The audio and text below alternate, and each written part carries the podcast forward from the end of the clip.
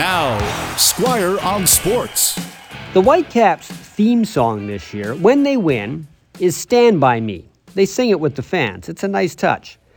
But I think Lucas Cavallini believes the song is Stand On Me, or maybe Stomp On Me, because that's what he did Saturday to a Nashville player after he knocked him to the turf. And the player in question didn't need some sort of fake rolling around soccer injury to get the referee's attention. Cavallini already got it, and he got kicked out of the game with a red card. And now he and the Whitecaps await a suspension from Major League Soccer, which will be at least three games, I'm guessing, possibly more, maybe even the rest of the season, which is only six more games for Vancouver.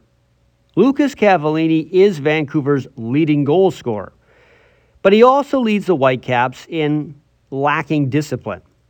Every time he's out there, ever since he joined Vancouver, there's always a danger of Cavallini crossing the line he tries to walk as somebody who plays on the edge, staying in the gray area of the rulebook to get in scoring positions and deal with opponents. But losing his head like that is no longer playing with an edge. It's actually playing with fire that burns the entire team.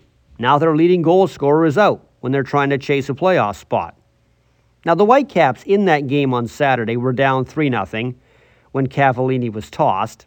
They weren't likely to come back, but it did extinguish any hope of a miracle finish.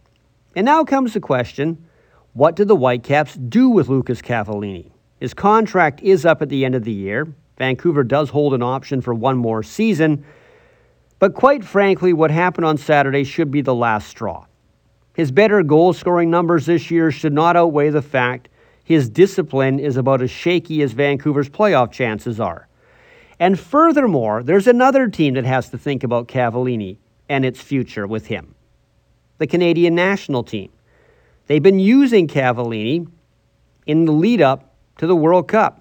He was with them in qualifying, but Canada may want to think twice about sending him to the World Cup. Can you imagine if he gets in a game there, loses his temper, and gets sent off? You only get three games in the round-robin portion of the World Cup, and you can bet referees will know his reputation and keep a close eye on him if he gets in a game.